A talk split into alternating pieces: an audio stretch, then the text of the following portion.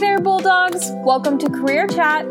This is Kylie, your host, an alumnus of DeSales University and a former career ambassador. I'm so excited to be hosting this podcast to help provide you with valuable information relating to career development. Prepare to hear from some amazing people as we help you explore your interests, develop your skills, and implement a plan for a fruitful career in the future. With that being said, let's get started with this week's episode.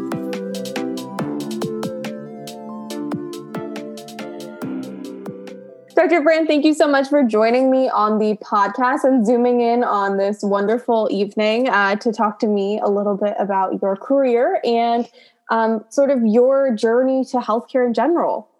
Yeah, I'm super happy to be here. Um, in general, I will do whatever it takes to support sales because I loved my time there. So, super grateful for you having me. Very excited to talk to another future female physician also.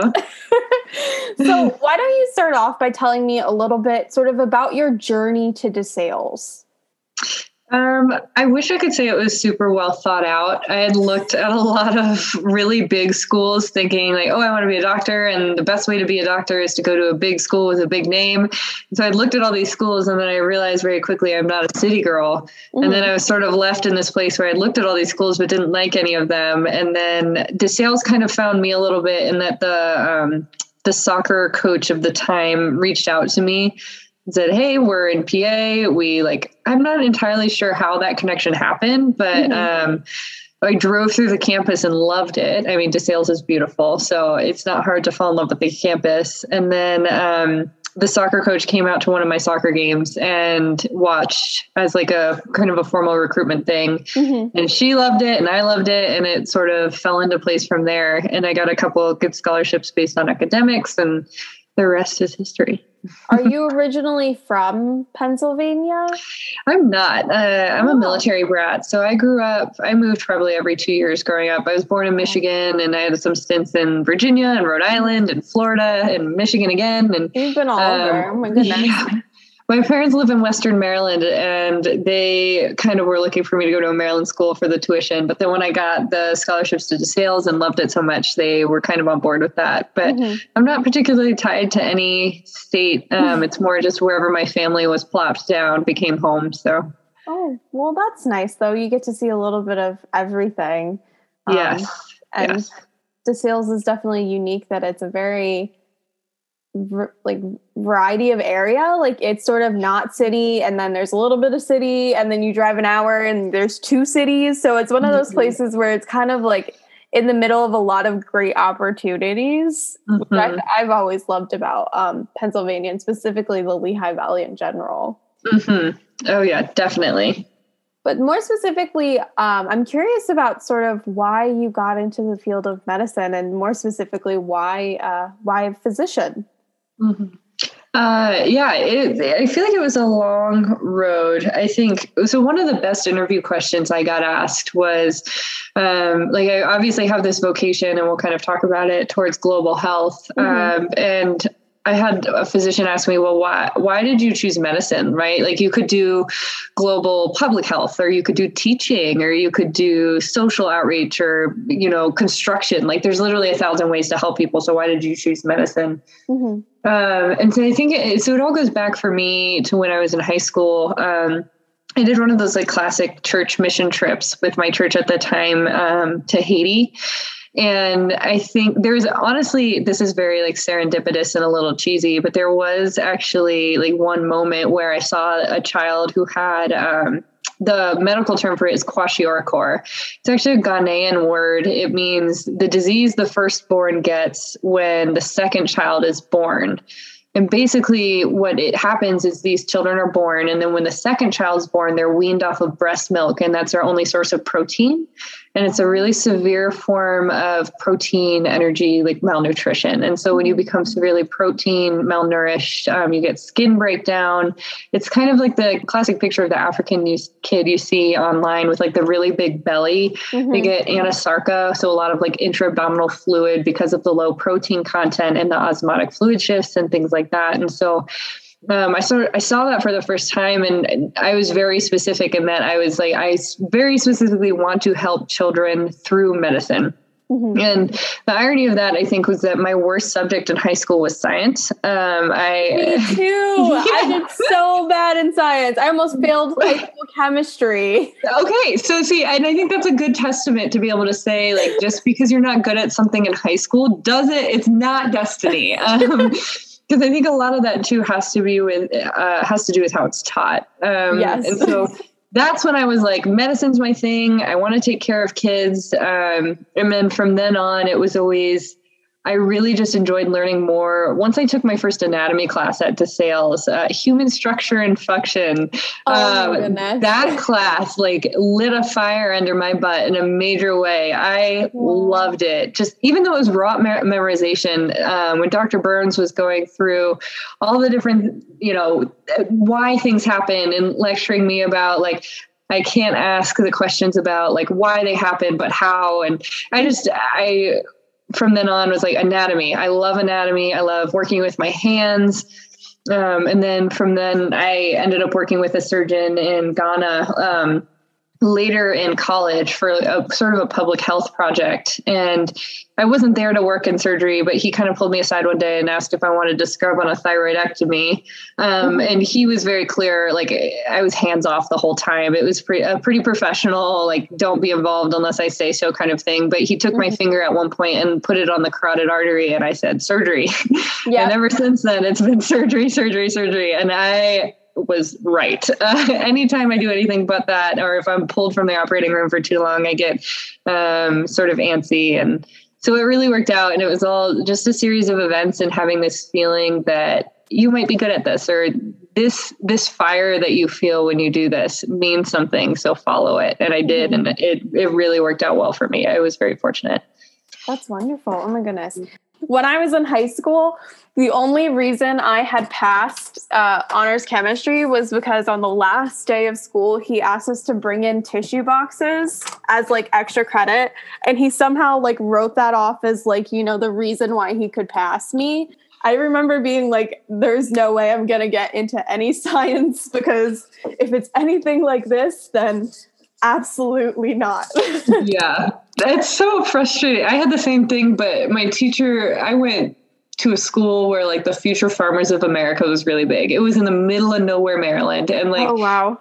My teacher was like this wonderful corn fed woman who, like, if you didn't understand the way she taught, like, you were just not yeah. You just couldn't hang you know and it was like there was no like the dr himmelberger where she'll like teach it 500 different ways until you understand it. There was yep. like none of that. And so it was kind of hard um, and i don't know it's frustrating because you see so many kids like give up on things in high school because of those experiences and it's just mm-hmm. like oh if only you knew if only they taught it from human anatomy backwards. Sort of moving on so what was the application process like when you were applying to medical school so I was the last year to take the old MCAT that was graded okay. on like the scale of like one to 36, I think mm-hmm. it was. Um, and so it was, I mean, it was, other than that, it wasn't dissimilar. So it was take the MCAT, score on the MCAT, hope you do well enough, otherwise take it again. Yep. Uh, I was very average and I'm still a very average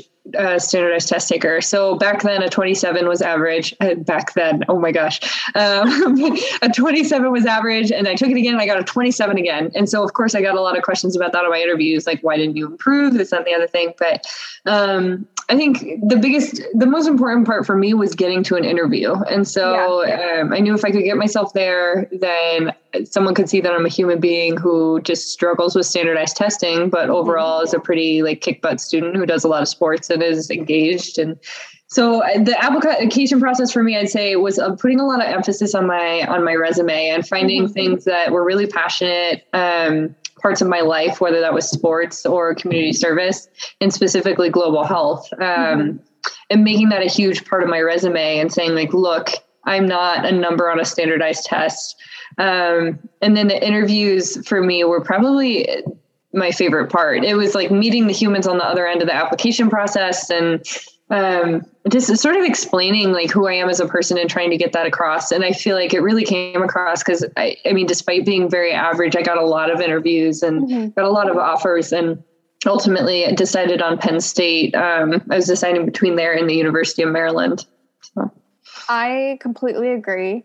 I just got my MCAT score back yesterday and I did completely average and I was absolutely devastated for like a day and a half.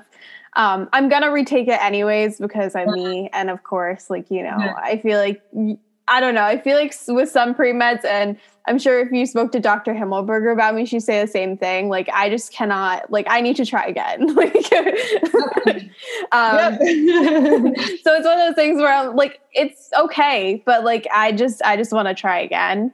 Um, mm. But I feel very similarly in the fact that I think that I have like a wonderful story. I've been a healthcare worker for three years more than three years. Oh my gosh. Mm-hmm. Wow. but so I've been working with people for so long in like direct contact and just reaffirming mm-hmm. this uh, like desire to become a physician. And mm-hmm. like a lot of people, I feel like I have a really good story to tell. I suffer from a chronic condition, which I think mm-hmm. also, you know, gives something and perspective that not a lot of people have. Um, mm-hmm. and I also agree. I think that getting your foot in the door is the hardest part. And then once you can talk to people, I love talking to people. It's my favorite thing. um, it takes a special type of person to run a podcast. I would be very nervous about it. So, like, the fact I, that you do this shows something. I never thought I would be running a podcast. If you talk to anyone I knew, anyone I know, they would be like, Kylie, you are not the kind of person that's going to run a podcast. And then I just fell into this role and I fell in love with just learning from people. And I, I didn't know it was something I liked. And then I was just like, oh my gosh, like I'm learning so much about stuff that I know absolutely nothing about. I've talked to mm-hmm. people in like business and education, and I'm like, oh my goodness, there's so much to learn out there. mm-hmm. um, yeah. It really is about just getting your foot in the door and being able to tell your story. And I think a mm-hmm. lot of pre meds, especially, and people going into any healthcare sort of field where they have to apply, I feel like sometimes it lo- we lose sight of that, and it's more mm-hmm. about grades, grades, grades. You know, that's the only thing that matters. That's the only thing mm-hmm. that's going to get you through. Um, mm. So I'd love for you to expand a little bit upon that and sort of what is your thought process surrounding that? Yeah, that's a great question. And I think so. Uh, when I was in medical school, somebody asked me if you could do college differently, what would you do different? And I said I would study less. Mm-hmm. Um, and it's interesting because it could be that studying as much as I did got me to where I am. It could be. I think when you're at, you know 2 a.m crying over your physics homework probably isn't doing you much good you know yeah and so we get so in our heads and i say we because i just i know i'm not the only one who's like this um, mm-hmm. get so in our heads that the numbers are so important that and you catastrophize over you know I got a B in this or a C in this. But I, I mean, I got a B minus in chemistry and I'm still here. And I got a B in biology in high school and I'm still here. And so mm-hmm. I would argue, especially lately, um, there's been a lot of shifts. COVID kind of prompted it, but I think beyond that, um, there's been many shifts to using the standardized testing for what it was intended for, which is pass fail. Yeah. Um, so a lot of the STEP exams now, um, which are the medical licensure exams you take as a medical student, those are now mm-hmm. becoming pass fail. Um, and so I think now the emphasis, even um, among selection committees for medical school and some residencies, is becoming what type of person is this? What do they do? Mm-hmm. Um, because you know we're we're moving towards even in the po- current political environment right we're moving towards a healthcare force that's going to care for all populations equally and mm-hmm. part of that is being a whole person yourself and being a self-aware person and knowing um, your own biases your own microaggressions and making yourself really aware and so um, I, I expect that the trend will continue to be that way because the i think the general population is demanding a different type of healthcare worker now mm-hmm. um, and that's a person who really is a real person and therefore by proxy cares about a person as a whole. Um, and i think that's in, in just invaluable in so many ways. Um, and so i'm obviously biased because i'd like to think that um, uh, if you ask if i'm whether or not i was somebody who met the numbers or met the type of person i was more the type of person that people were looking for because my numbers were were average. Mm-hmm. um, but that's also a good lesson because I every step of the way I got my first choice of school, first choice of residency, mm-hmm. my choice of specialty, and I was average, right? And so um, it, it's a testament to all the rumors that go around that say grades are everything is absolutely not true. I, it just takes maybe a little fire compared to the people who are stellar in grades. Yeah. So. And I will say too, it really is just about, you know, making those connections, even if it is just an interview or like a 10 minute conversation, mm-hmm. leaving that mark and, you know, having them think, wow, that's a really passionate person and mm-hmm. having them sort of you know back burner is obviously they got to the interview obviously they're academically qualified we got them mm-hmm. here so mm-hmm. making the focus really on yourself and not the fact of like, oh, I got a bad grade in high school or not in like my freshman year of college. Mm-hmm. Bringing that up on honestly does you more disservice. And I think a lot of students mm-hmm. feel like they need to explain like, I got a single bad grade in yeah. freshman year biology class, but like it was my first class and I didn't know how to study. And I always tell people, I you don't need to talk about it. It's okay. They get yes. it. They understand. Yes. Mm-hmm. you know, mm-hmm. people are human, especially freshman year. Yes. Study. I was like, what's yeah. going on? mm-hmm. And it's on. I would never bring any of that up unless I was specifically asked about it. But mm-hmm. um, you've mentioned a couple times networking, and I think there you seem like very much somebody who can network well. I try. Um, i as like the awkward turtle was struggling a little more with some of that. And just the idea of having to form connections with strangers even still i mean i went into surgery for a reason right? Like i like it when my humans are sedated on a table. And so um there I, I, when i was in the ryan leadership institute there they talked a lot about networking as just like caring about other people Yes. And that was a pretty big breakthrough for me in terms of like when I went to an interview and I talked about something with somebody, um, I my follow up thank you note was like we talked about this. I just wanted to follow up and say like I loved this conversation and I'm mm-hmm. curious if you have more to say about X, Y, or Z. Mm-hmm. Um, or like someone brought up like oh my wife is interested in like educating surgeons and surgical education and how to best like simulate it. And so mm-hmm. afterwards I was like I want to hear more about what your wife does. Like forget about you. Let's tell me about your wife. um, but so it just like that became my networking instead of like I just need to form as many com- connections as possible. I think it was yeah. more about like, what do I care most about in in this person, and what did they care about in me, and how did we connect, and how can I like further nurture that. Um, yeah. And that helped a lot as somebody who doesn't necessarily love social interaction all the time. I don't either. So, readily I also do not. But working in the career development center is really the thing that sort of pushed me to do that. I did not want to do it. I'm going to be very. I was like, I don't want to talk to people. But one of the, so I transferred to sales, and one of the first things I did as soon as I got there is I walked around. I can't believe I did this. I walked around to all the science faculty and I introduced myself and I like basically told them my entire life story. And in the interview I had uh, yesterday, they literally like remembered that entire situation. I'm sitting there going, "Oh my gosh, you probably thought I was so weird." Followed you, walked into your office, and I mean now they know me. But mm-hmm. also, I went to a conference in Philadelphia. It was the Pennsylvania Conference for Women, and I think the CEO Sweet. of Target was there, and the the seminar was on um, networking. And so what she had us do was literally um, switch seats with everyone in the room. There were probably like 100 people in the room, which now thinking of COVID is terrifying. Um, but there were so many people in the room, and we sat down next to strangers we didn't know. And she said, I want you to talk about everything except for what you're like your job is, what you're actually what your job is. Ooh. And basically what she taught all of us and what I thought was so amazing is that we always think of people as sort of what we can get out of them and like what we can do with that, especially people who are networking who are kind of only seeing from like the self point of view. Mm-hmm. There's so much more to that. And when you take the time to just have a conversation about what you're passionate about, I sat next to someone who works in marketing, but we both absolutely love baking. And we talked about that. And oh my goodness, come to find out that her her son is a physician. And I ended up, you know, getting his email. And but that mm-hmm. came so naturally because we were talking about things we love. We were talking about our families and things like that come up naturally. It's not, it shouldn't be like a so what are you gonna do for me and what can yeah. I do for you? And mm-hmm. also not everyone, you know, not everyone is like the networking type or wants to be a mentor. And I think that's important mm-hmm. to acknowledge. I've always yeah.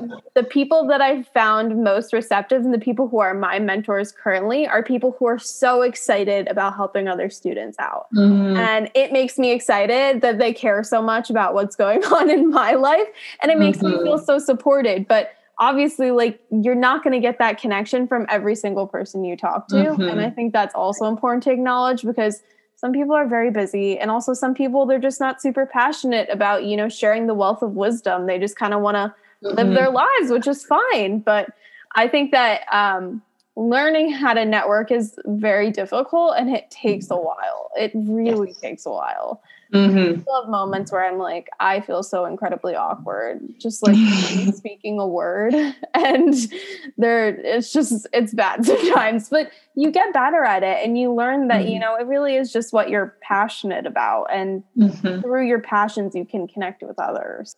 Yeah, I mean, I definitely agree, and I feel like too, like the more you do it, the better it gets. Like, yeah. so it, I avoided it for a really long time. I think I did myself a disservice.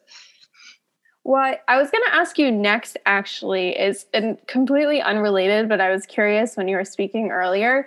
What type of so, so you're a general surgery resident, correct? Yeah. Yes. So are you interested in general surgery? Or are you looking to specialize? And if you are, what type of surgery are you looking to go into? Yeah, good question. Um, because this is a very confusing thing to to have to kind of explain. And mm-hmm. so basically, there are different types of surgical residencies. Yeah. Um, so if you go from general surgery, you can become a couple different things. There's vascular surgery. Um, some cardiothoracic surgeons come from general surgery. Um, you can do pediatric surgery, colorectal surgery. Um, there's a bunch of different options. The general ones that are their own entities are orthopedics um, ears, ear, nose, and throat and urology are usually their own, and neurosurgery. Yeah, so I chose general surgery mostly because I wanted to to be really effective in a public health setting. Um, so especially if I were in a lower middle income country, I wanted to know how to kind of be a jack of all trades. Mm-hmm. Uh, I do plan on specializing. I want to operate on kids, so okay. I'm eventually going to work towards being a pediatric surgeon. Amazing! Oh my goodness! So. Yeah if you become a pediatric surgeon, and this is kind of, I don't know the whole process behind this. So that means you have like no limitations in terms of like scope of practice within surgery, correct? Uh, yeah, so most pediatric surgeons, it, it's actually super. Uh, you'll learn, um, especially like with trauma surgery too, the the diversity in job opportunity is tremendous. Um, mm-hmm. So there are pediatric surgeons who only practice pediatric surgery like only kids, only in an academic center. And so that is their only population. Mm-hmm. Um, there are pediatric surgeons who are basically you finish your general surgery residency and then you do a fellowship for two years where you only work on kids. And then at that point, you are board certified in pediatric surgery once you pass your boards. Um, and so there are people who have done that and they still practice general surgery. So they continue to take their boards board exams in general surgery, but they're also certified in pediatric surgery. And so part of their practice is pediatric surgery. Mm-hmm. I think it depends on what you want for your life. And um, some people will say, I really want to be in academia and I really want to work on kids full time and have the really interesting congenital anomalies, the really mm-hmm. complicated cases that would only be found at a big academic center. And then some people say, you know, I really like rural surgery and it doesn't bother me if I do hernias for the rest of my life. And mm-hmm. um, so it really just depends. And I think uh, I'll probably find some mix therein um, that involves mm-hmm. global health in some way. But um, that part I think I'm still trying to figure out. That'll, I think, depend too on the job market. But. Mm-hmm.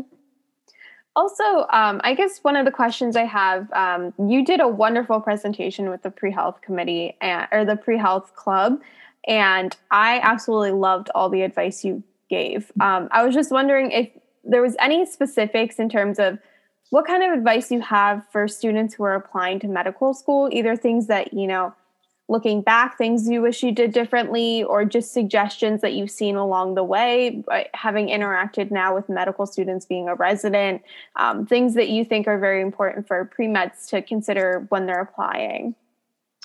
Good question. Um, so I think I won't reiterate this, but from earlier, kind of what I said about balancing your grades with like who you are as a person. Mm-hmm. I just think it's very important to care more about who you are as a person, um, and things will fall into place. Um, to me, it's work ethic has been probably 90% of it, and 10% of it has been just like raw intelligence. Um, mm-hmm. And, you know, you, you can have 90% of the work ethic and be walk hand in hand with some of the people who are 90% of the intelligence and 10% of the work right so mm-hmm. um, i think part of that is just having a recognizing this is a marathon not a sprint putting your head down and saying i'm in this for the long haul and not you know burning yourself out spinning your wheels too hard mm-hmm. um, the name of the school that you go to doesn't matter one bit for medical school um, so now that i'm part of the process of selecting um, residents from medical school. Mm-hmm. Um, we really don't care where you're coming from. Um, mm-hmm. And so I think that's a big part of it is people think, oh, the name of the school really matters. I have to go to this big fancy school. Um, and so even in residency, when I made my rank list, I ranked University of Utah first above p- places with really big names. And it was just really like, this is the best fit for me. So mm-hmm. Um, the other part of that is like when you go to these medical schools and you interview, or even if you're doing it virtually, like find out where you're going to fit. Um, every medical school has an emphasis on something different. So at Penn State, it was humanities, and it was a lot about treating the whole person and um, think approaching medicine from a humanistic point of view. And mm-hmm. looking back on that now, I think it does a little bit change the the framework from which I approach every patient I meet. Um, Whereas, like the University of Maryland was very proud to have a lot of funding for their research, and they cared a lot about the research I had done as an undergrad and things like that. And so, mm-hmm. um, think about what's important to you in your in your medical education and in your you know your big picture your 15 year goal who do you want to end up as and then try and mm-hmm. help your your school selection align with that um, but also at the end of the day if if this is really what you want to do and you don't get in the first time keep trying. Um, and i actually got that advice um, so I, I went straight through um, but i had a bunch of medical students on service prior to that um, presentation i gave for the pre-health um, the pre-health committee. And one of the things that they said i had all these medical students and i kind of grilled them. And i was like what would you do now differently since they're a little closer to it? And mm-hmm. a lot of them said um, that they would just keep trying. Like they just mm-hmm. keep going keep going. A lot of them didn't go straight through or did a pre-professional program or did a post like post-bac program um, and had a lot of good things to say about it. So i mean i think the the long and short of it is like figure out who you want to be 15 years from now. Um, and like not just as a doctor but as a person and like how that relates to how you are as a doctor or whatever career you want to be in.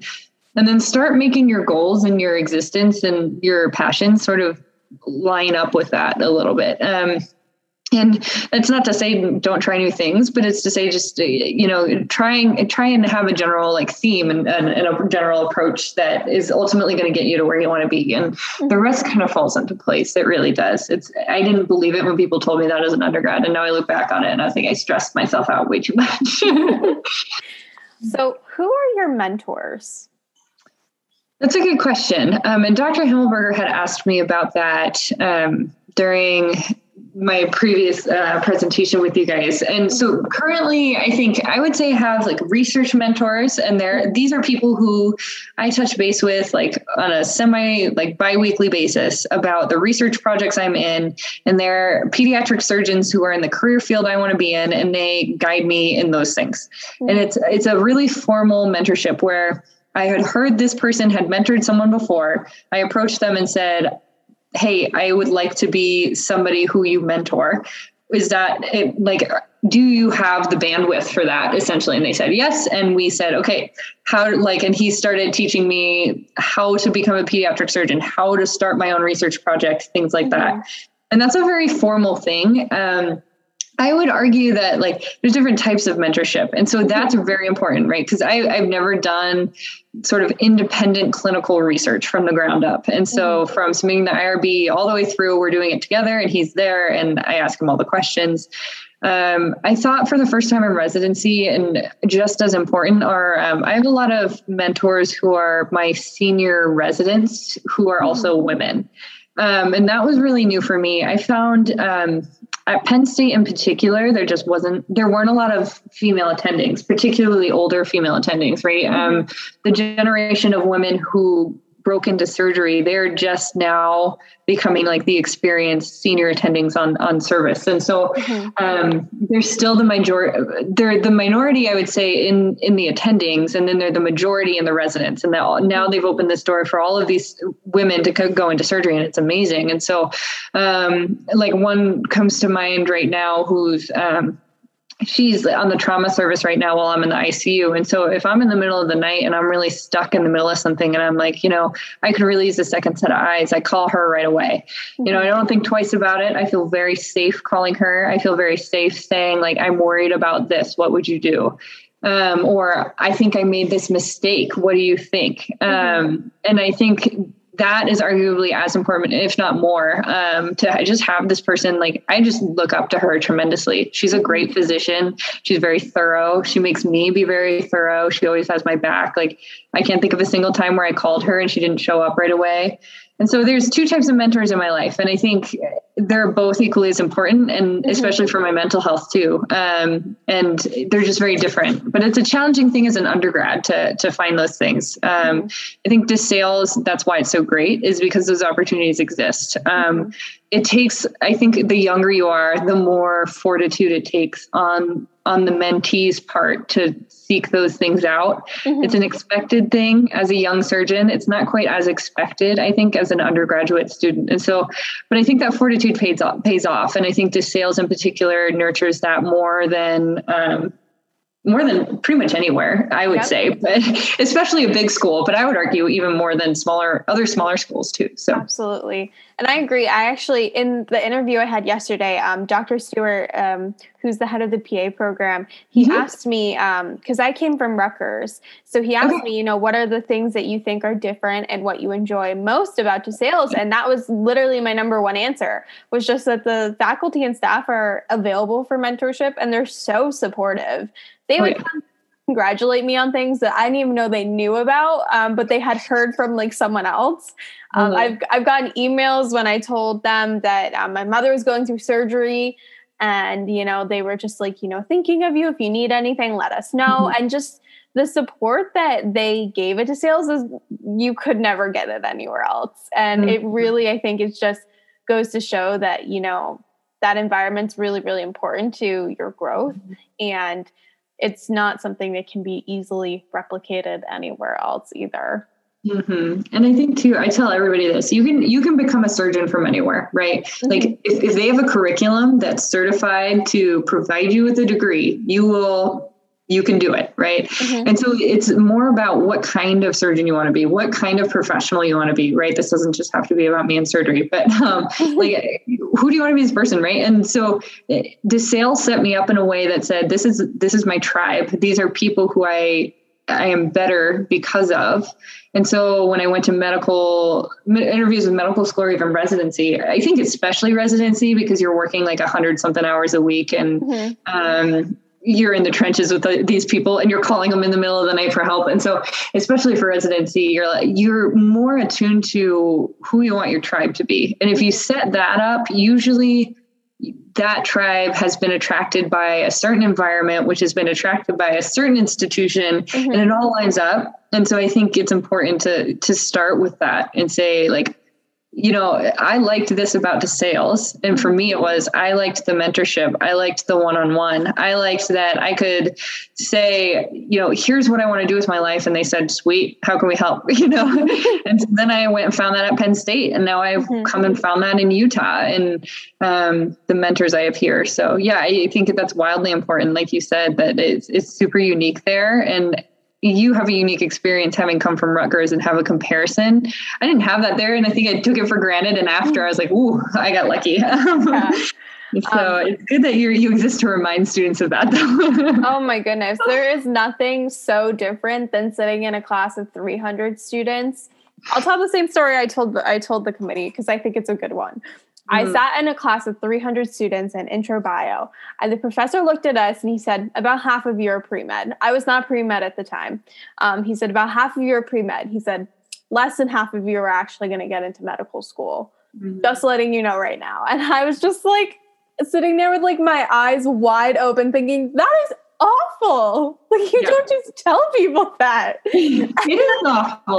it was I, so I would shake my finger at that person because that's also like it sets the tone for the environment that is pretty self-destructive yeah. when it comes to being a pre-med student. And so I would I would hope whoever that is would at some point gain some insight into what it was like to not not be good enough at any point in their life right? Yeah. Because that sets the tone right? You're you're now trying to beat failure more than you are trying to be the best of yourself. And then like how you approach that is really important. And by setting, oh, that just made grinds my gears. I know, I know, it grinds my mm-hmm. gears too. Sorry, I totally was, interrupted you. No, no, no, no. I, I literally, as like, I wasn't even a pre med at the time, and I was like, this is awful. Like, if I was a pre med at that time, I would have been like, well, okay, I guess it's just not going to work out.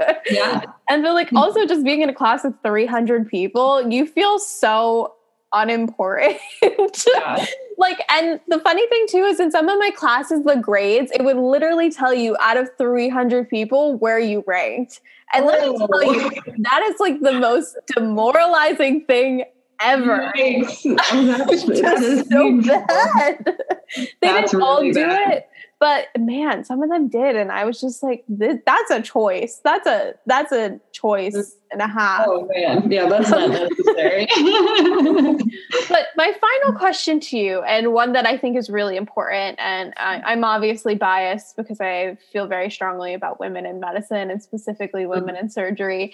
Um, mm-hmm. so what has your experience been like as a woman in medicine and also a, a woman in going into a field of surgery that you know like you said there's a lot of residents but there's not as many senior attendings who are currently women. So what has that been like for you um it is an important question. You're right, and it hits really close to home because I I was raised in a family with two brothers, but in a way that said like I was no different, mm-hmm. and so I wasn't necessarily expecting to ever be treated any different. Um, and I, I have my father, my mother to thank because she's just a badass lady who you know really really crushed it when it came to raising kids and being a mm-hmm. working woman and being the breadwinner of our family. And then I have my dad to thank for really treating me almost I, I don't want to say harsher because he'll come back at me for that um, but it might be true like i got that b in bio in uh, high school and he never let me forget it um, and so I, I was raised in a way to say like my my existence is no different than anybody else's so mm-hmm I won't ever be treated any differently. And it turns out I was kind of wrong. Um, and that's really unfortunate. And so I think I, the way women are treated differently now is very different than what people expect. Nobody says you can't do this because you're a woman. Yeah. But what they will or what will happen is somebody will talk to my medical student who's a male as the resident and they'll address and they won't address me. Mm-hmm. Or somebody will address me and this happens almost on a daily basis. And like I really want that that to really sink in that this happens daily. That people call me the nurse, um, and they'll come up and say, "Excuse me, nurse." Um, even that happens regularly. Even when I walk in the room as introduce my and introduce myself as Dr. Brandt. Mm-hmm. Um, but it, I mean, it happens in my personal life too. Um, when family uh, you know, asks me for medical advice and I say, here's what I would do. And then they go to a doctor who's an older male who does something different, it doesn't turn out well. Surprise. Um, if you ask a surgeon about a surgical problem and you ask somebody who's not a surgeon about a surgical problem, you know? Mm-hmm. And so it's really, it's on a smaller scale that I would argue is bigger and more important. Yeah. Because when you're fighting someone who says, no, you can't do this because you're a woman, all you have to do is say, well, yes, I can. And you go and do it. Mm-hmm. But now we're not being met with this blanket no. We're being met with subtle things that tell you no, mm-hmm. um, regardless of the fact that you're trying so hard to prove yes. Um, and that has been, you know, I recently read a study that among surgical residents in particular, one of the leading causes of burnout is truly these microaggressions against women in surgery um, and not being treated equal. And it's interesting because when I re- I heard of this study at the beginning of residency, and I said that won't be me. Like it can't be that bad. Um, and a part of that was because right, I was raised in this family who treated me so wonderfully as a woman to believe that I could do literally anything, and here I am. Mm-hmm. And then you know, when I came to Utah, it's a wonderful place, but the majority of the population is white. And it honestly, the predominating religion is the Church of Latter day Saints.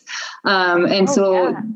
I um, completely um, forgot about that for a second. Oh yes. my goodness. and wow. so it's very interesting. And my it's inter- my fiance grew up, he was raised in the LDS church. And mm-hmm. so we've had a lot of really interesting conversations about it where the role of women in the society here there's a significant emphasis placed on family and you know te- traditionally tending to a home and supporting the home mm-hmm. and that's the case in many religions right but it's it's i would say that belief is more current here mm-hmm. than it was for me out east in pennsylvania and things like that where the there wasn't necessarily a such a strong overtone of religion and so mm-hmm. um navigating that here perhaps has been more exaggerated for that reason. I don't know.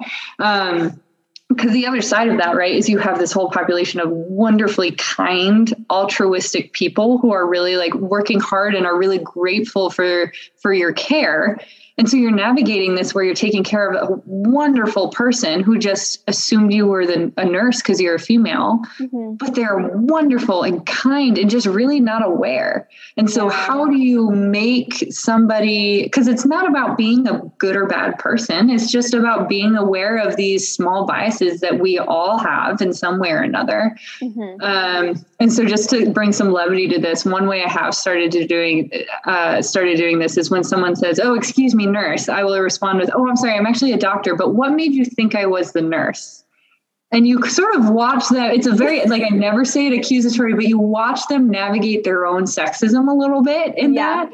And yeah. it's really gratifying to see because then they eventually realize what happened and try and stumble over an answer oh. that maybe isn't that. Um, yeah. So there is some levity to it. And I will say, like, being surrounded by just some really impressive female surgeons really helps. Mm-hmm. But there are days I've come home and I've been in tears over how I've been treated. And um, my fiance sometimes bears the brunt of it because I come home and I'm just like beside myself. Mm-hmm. And part of that is because I know, you know, as a 26 year old surgeon, like I'm good. Like I worked really hard. I practice. I am diligent. I study. And like I go to work and some days I come home and I'm like, I'm good at what I do.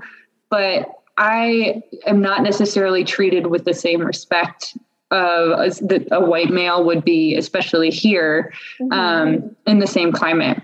Yeah. And that's very frank and might not be totally received well, but unfortunately, that's the experience of most I would say, especially here, most female surgeons every single day.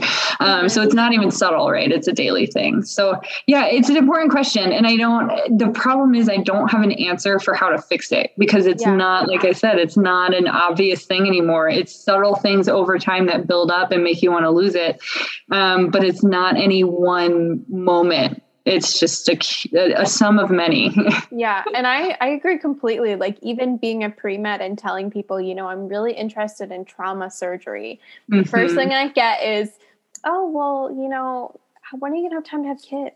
And I said, well, you know, what, what about this grand idea, A, that I don't want children, or oh, God. I just, you know, make it work like most other surgeries. and it's so, I was under the same impression. So my mother's a nurse practitioner, and mm-hmm. I, was, I was I was always grown in like I was always raised in this environment that you can do whatever you want, and you don't mm-hmm. need a man in your life to support you. You you can do whatever mm-hmm. you want. Mm-hmm. And so I'm fiercely independent, and my poor mm-hmm. boyfriend mm-hmm. just is along for the ride. Good. But, um, when I started telling people, mm-hmm. I was really, really surprised by how like frequently people were just asking me, you know, so what about families? What about mm-hmm. uh, pregnancy? What about marriage?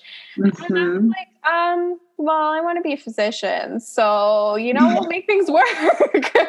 um, and to other people, it just seems so out of this world. And to me, you know, I look at it and I see, I know so many physicians who have families who are wonderful mothers. Mm-hmm. And to me, it doesn't make sense because I'm not in that mindset. But taking a step back, I'm like, oh my goodness, I just wish I would stop hearing that. it's just insane. It's upsetting too because you are fortunate enough to have an example of where that isn't the case, right? Mm-hmm. But imagine like you have these underserved populations where they don't have these examples, right? You have a little girl with this big dream of becoming a surgeon, but she doesn't have any example of oh, she's been able to have a family and yeah. also do that. And now she's like pressured from her community where her role is to be a mother. And that she has examples of, right? Mm-hmm. And so it, it's part of the systemic problem that preferentially favors certain populations to go into medicine. And that contributes to having disparities in care to certain populations who are inherently biased against other populations. And so it's kind of a vicious cycle. And it's, I'm I'm really fiery about the family and having kids one too because uh, like all of us do it. And the woman I was talking about, who's I would call my mentor as far as someone I look up to, mm-hmm. just had a baby and is pregnant again and is a chief resident in our surgical residency. You know, mm-hmm. she's killing the game, and so it's it's just infuriating that somewhere along the line, somewhere somebody decided that having a family and becoming a surgeon or any type of doctor is are mutually exclusive mm-hmm. um, and i would argue that it makes women more more apt at caring for other people. Um, mm-hmm. And that's been studied. And it's actually been shown that female surgeons do have better outcomes than male um, mm-hmm. and are paid significantly less. So uh, it's just, if nobody believes me, there's science to back me up. But uh, yeah, I agree with you. And I, I'm, I'm insulted on your behalf that you're met with that response because I have seen many a calm, cool, collected female trauma surgeon here at the University of Utah crush it in the trauma bay. Mm-hmm. And we just hired two more who are also women. Um, and if I had to choose on any given day who was going to have my back, um, I would be choosing one of them. So yeah. um, sorry that you're met with that on behalf of female surgeons who are angsty about it everywhere. I look forward Absolutely. to seeing you running trauma someday. I sure hope so. but Dr. Brandt, this conversation has been absolutely wonderful. Thank you so much for sharing all of your insight and um, just all of your knowledge and experiences. Um, it takes a, special kind of person to, you know, be so upfront and transparent about what's going on in, you know, medicine right now and what your experience has been like. So I appreciate your honesty and sort of just your transparency about everything that's been going on with you for the past couple years. Yeah, absolutely. It's my pleasure. Um, I think you can always count on me to give a pretty transparent view of what it's like to be a surgeon. Uh, I think it's important that, that, everybody knows what they're getting themselves into if they're considering a career in surgery, but um, important to note that I would do it a thousand times over. And I do think it's the best thing in the whole world. So I appreciate you having me and letting me voice that. Alrighty, everyone. First, I would love to thank Dr. Brandt for taking the time to zoom in with me. I know as a general surgery resident, the hours are very, very long, so I really appreciate her taking the time to schedule this meeting so that she can share all this wonderful information with all of you. With that being said, if any of you are interested in suggesting a specific topic for Career Chat, take a look in the description and you'll find an email in which you can contact us. I hope you all have a wonderful week and stay tuned for Carla's Beyond the Tassel episode next week. Have a good one.